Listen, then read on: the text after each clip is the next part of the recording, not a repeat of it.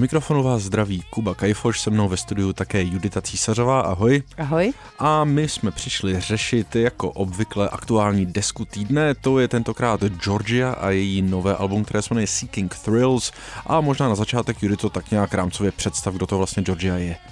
Georgia je producentka a zpěvačka původem z Londýna. Je to dcera jedné poloviny dua Leftfield uh, Neila Barnese.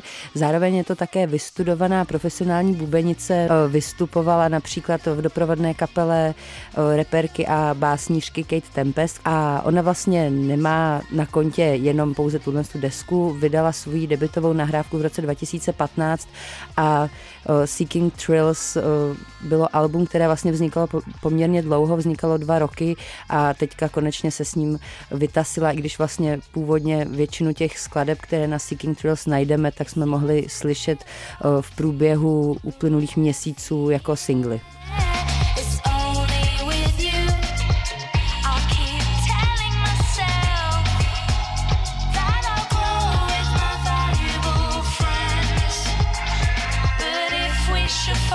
A co se vlastně za těch pět let od debitu u Georgie změnilo? U Georgie se toho změnilo dost.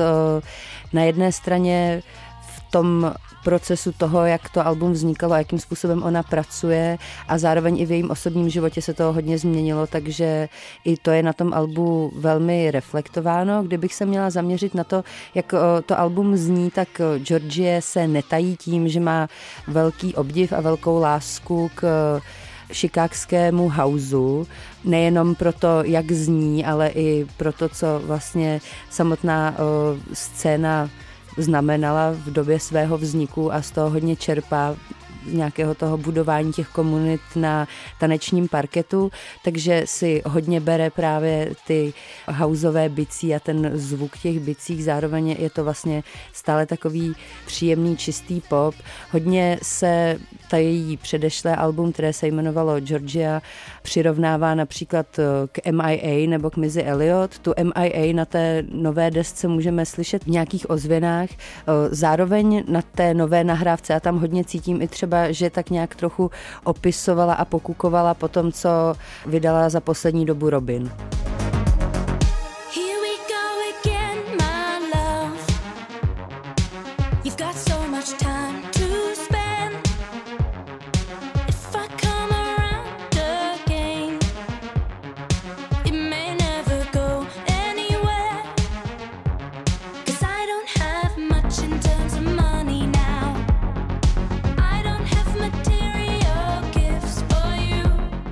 Nové desky jsme tedy nějak probrali, ale o čem vlastně ta deska je?